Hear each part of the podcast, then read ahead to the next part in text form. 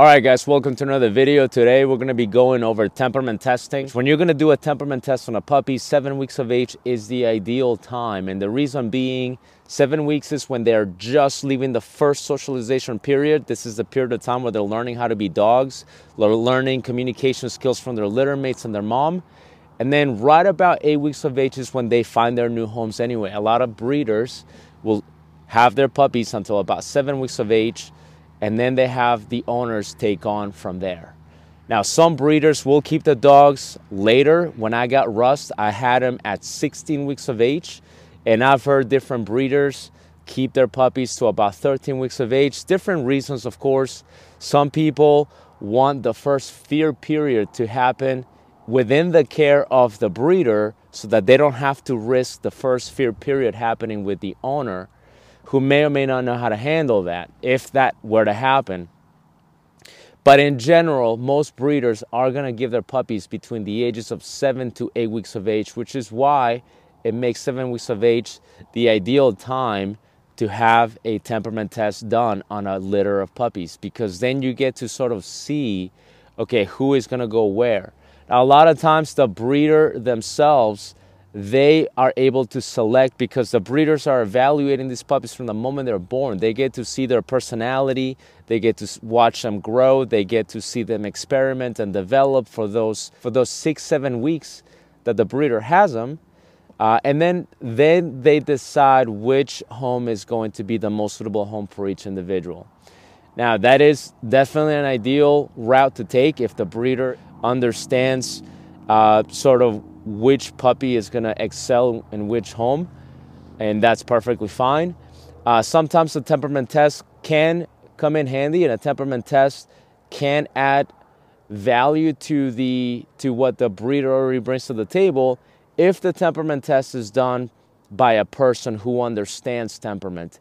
If the temperament test is done by a person who understands how a temperament test is performed, who understands the breed, who understands uh, the development of the dog.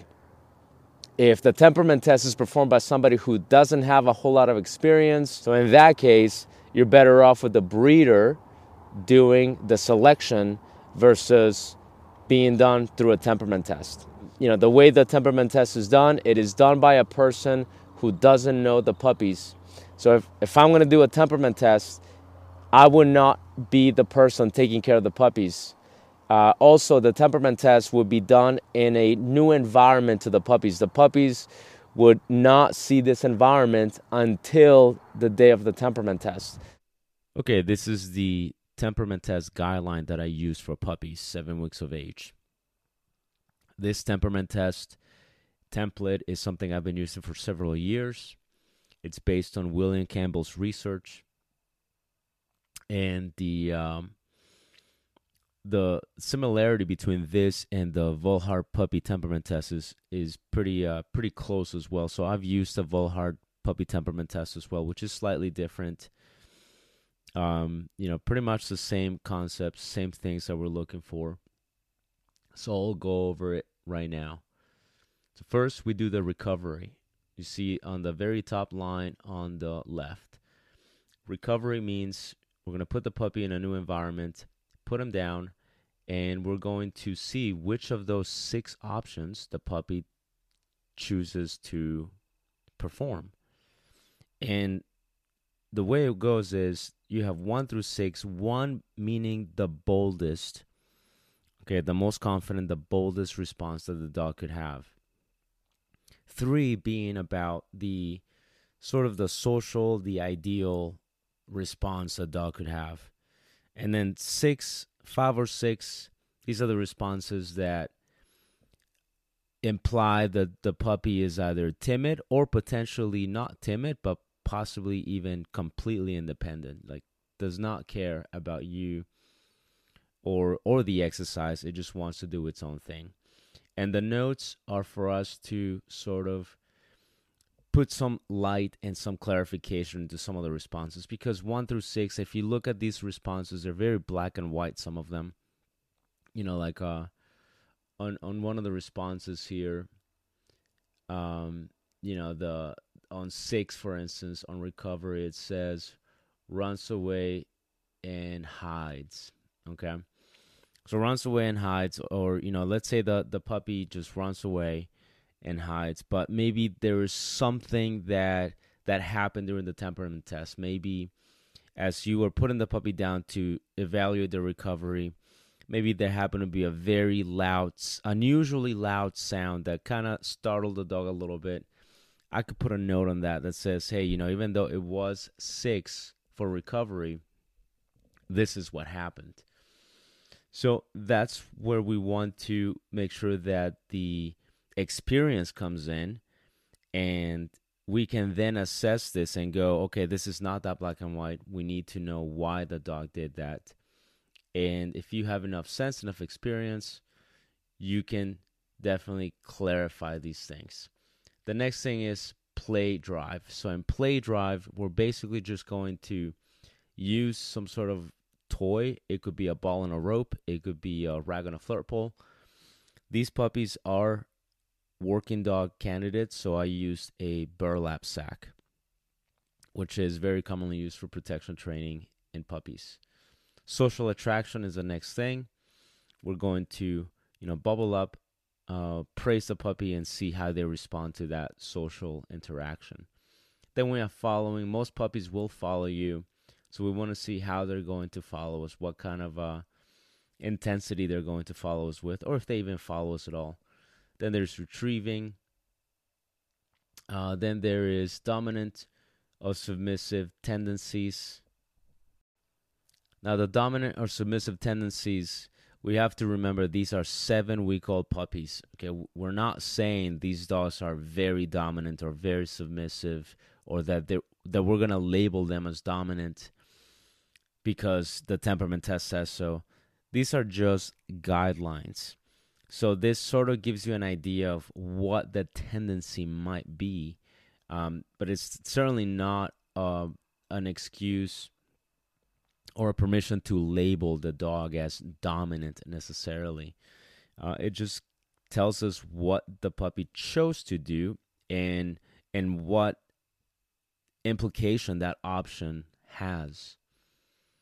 Then there is social dominance. Again, we have to realize that these are seven-week-old puppies. They are learning a lot about social dominance in the litter in the first seven weeks, six weeks of their lives. So by the time we get to the temperament test, they're somewhat aware of social interactions.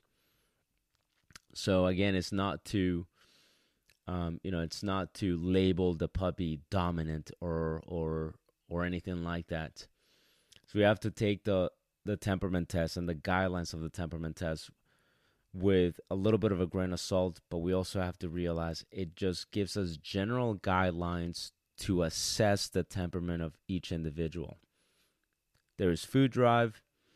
You know, there is the intensity of the dog taking the food, or whether the dog even chooses to eat or not. So, you know, on food drive, the last thing says no interest. Well, this is where I could put my notes. No interest as in something else was more interesting, or no interest as in, and maybe the the the person, the breeder, could tell me, oh, you know, they just got into a lot of food a moment ago, and uh, that might be why, right? And when I do the temperament test, I don't have the breeder there with me. It's just me. I have a helper, but the breeder, the people who take care of the puppies, we don't we don't mess with that. And then we have focus. Focus means the um, you know we make. we put a little bit of an obstacle to the piece of food that the dog uh, just ate. So the dog ate a piece of food. Okay, the next test is we grab another piece of food, and we're going to put a little bit of an obstacle. So we're going to put a piece of Tupperware over the piece of food, and we want to see how committed this puppy is to taking that piece of food.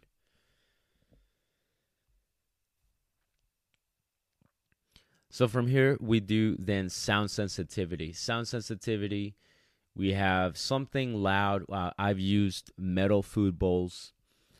Uh, I've also used um, shaker cans. Like uh, you could have a, a an aluminum bottle with some pennies or some pebbles in it.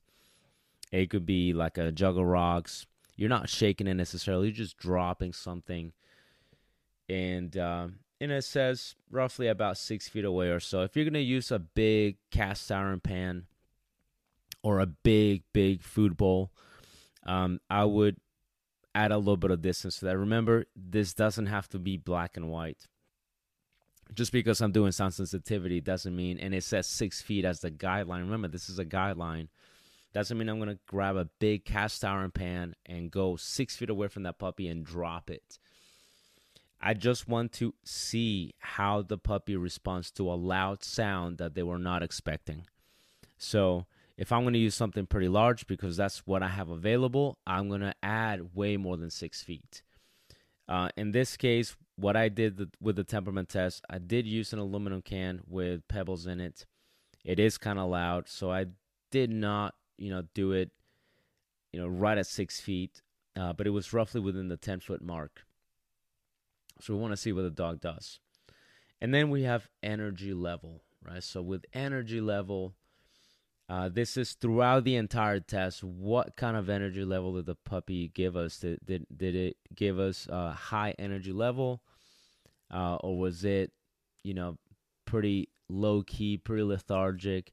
And these are things where, again, with any of these, I could add a note, right? So it could be that maybe the puppy's are not the puppy's not feeling well, which to add a note there, if, if the puppies are not feeling well, if one of the puppies are not feeling well, you don't want to do the temperament test if the puppy is clearly not feeling well. If it's recovering from some sort of illness, you want to postpone the temperament test for that particular puppy. And now you put it all together. So if, if you get a lot of ones, it says the interpretation of that is, you know, dominant, aggressive, easily provoked to bite, and the dog needs an experienced handler. And that is typically the case. I have seen a lot of puppies turn into mature adults. I've done a lot of temperament tests on very young puppies, seven weeks of age, and I've watched them mature into adults.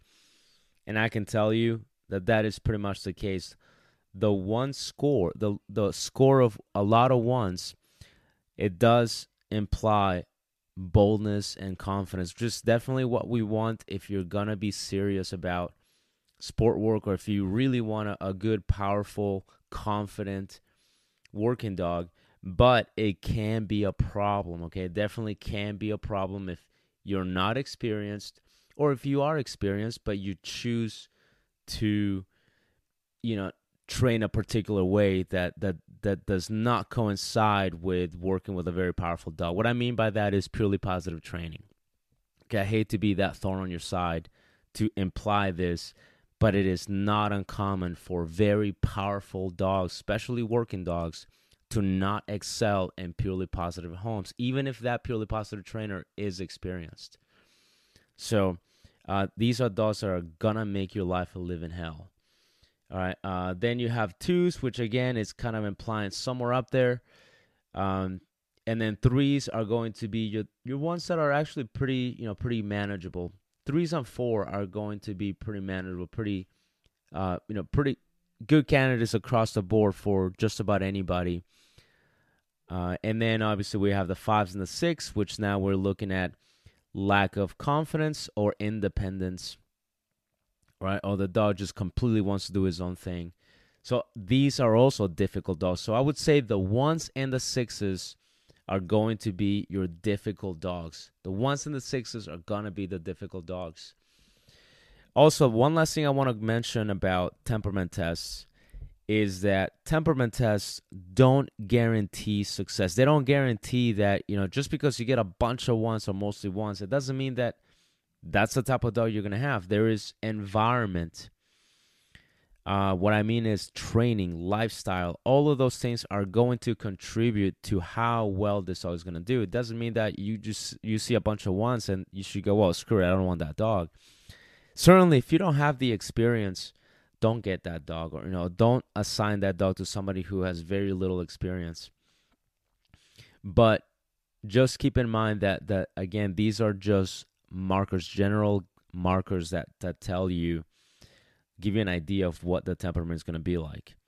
There's also cases, and, and this happens all the time, where you get, you know, some ones, some threes, some fours, a six here and there, and then like your your um, your temperament test ends up being kind of all over the place. So you go, well, crap, that's not black and white. What kind of puppy do I have here? What you do is you, instead of going, well, crap, I have, you know, one here and a two here and a four here and a six here and a, and a three here. What, what do I do? So there, it's all over the place. What I do is I look at the three as the as the mid mark, as the mid-range mark. So if it's three, if it's between one through threes, right? And I get a lot of between one through threes on the lower on the lower number scale. That's one, two, or three. Uh, then I'm looking at it as it is more on the confident, on the bold side. If I'm predominantly getting, you know, a bunch of four, five, sixes, five, six, and then I'll get a couple of ones, you know, a two here and there. But the the tone of the temperament test is leaning towards the four, five, and six. Then I look at it as this is a dog that is either more on the timid side or more on the independent side. So that's what you do when your scores are all over the place. Instead of going, well, crap, I can't add it a lot because, you know, I got this, this, and that. Just look at, at the range. Am I getting a bunch of uh, low numbers, or am I getting a, lo- a bunch of high numbers? That's how you would determine this. And again, just remember, training does make a huge difference. This is just a temperament assessment. It gives you an idea of what kind of puppy you have.